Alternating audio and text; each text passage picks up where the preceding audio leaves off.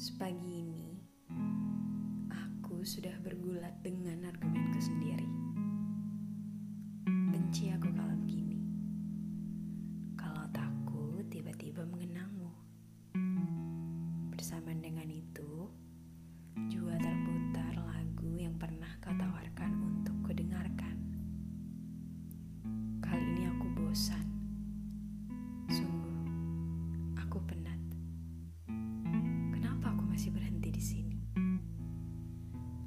Bosan dengan aku yang tak mau bergerak untuk lupa akan kamu.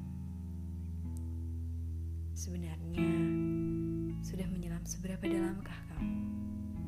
Sampai-sampai aku tak mampu membuatmu menepi kemudian pergi.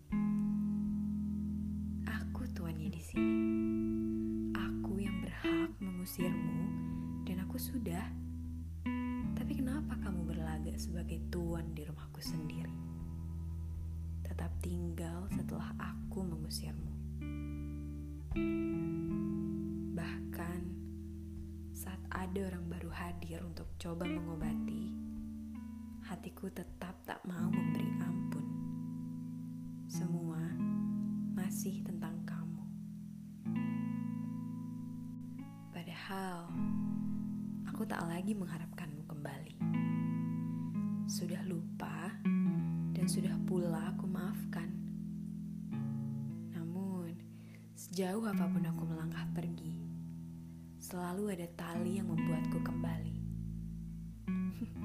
Entah apa yang istimewa dari dirimu, atau sebenarnya kamu biasa saja, hanya aku yang belum mampu menerima kepergianmu.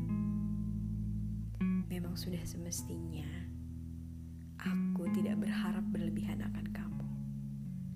Kala itu, aku berharap tanpa siap menerima konsekuensi yang paling buruk. Pengharapan yang menimbulkan patah hati terhebat.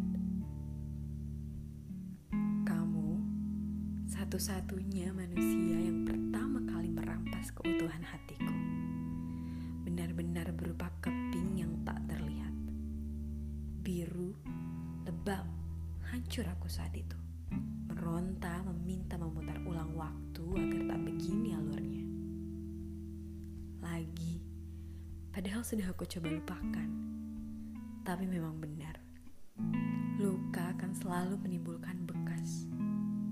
Sepandai apa pun diobati, tetap tak akan sembuh secara tuntas.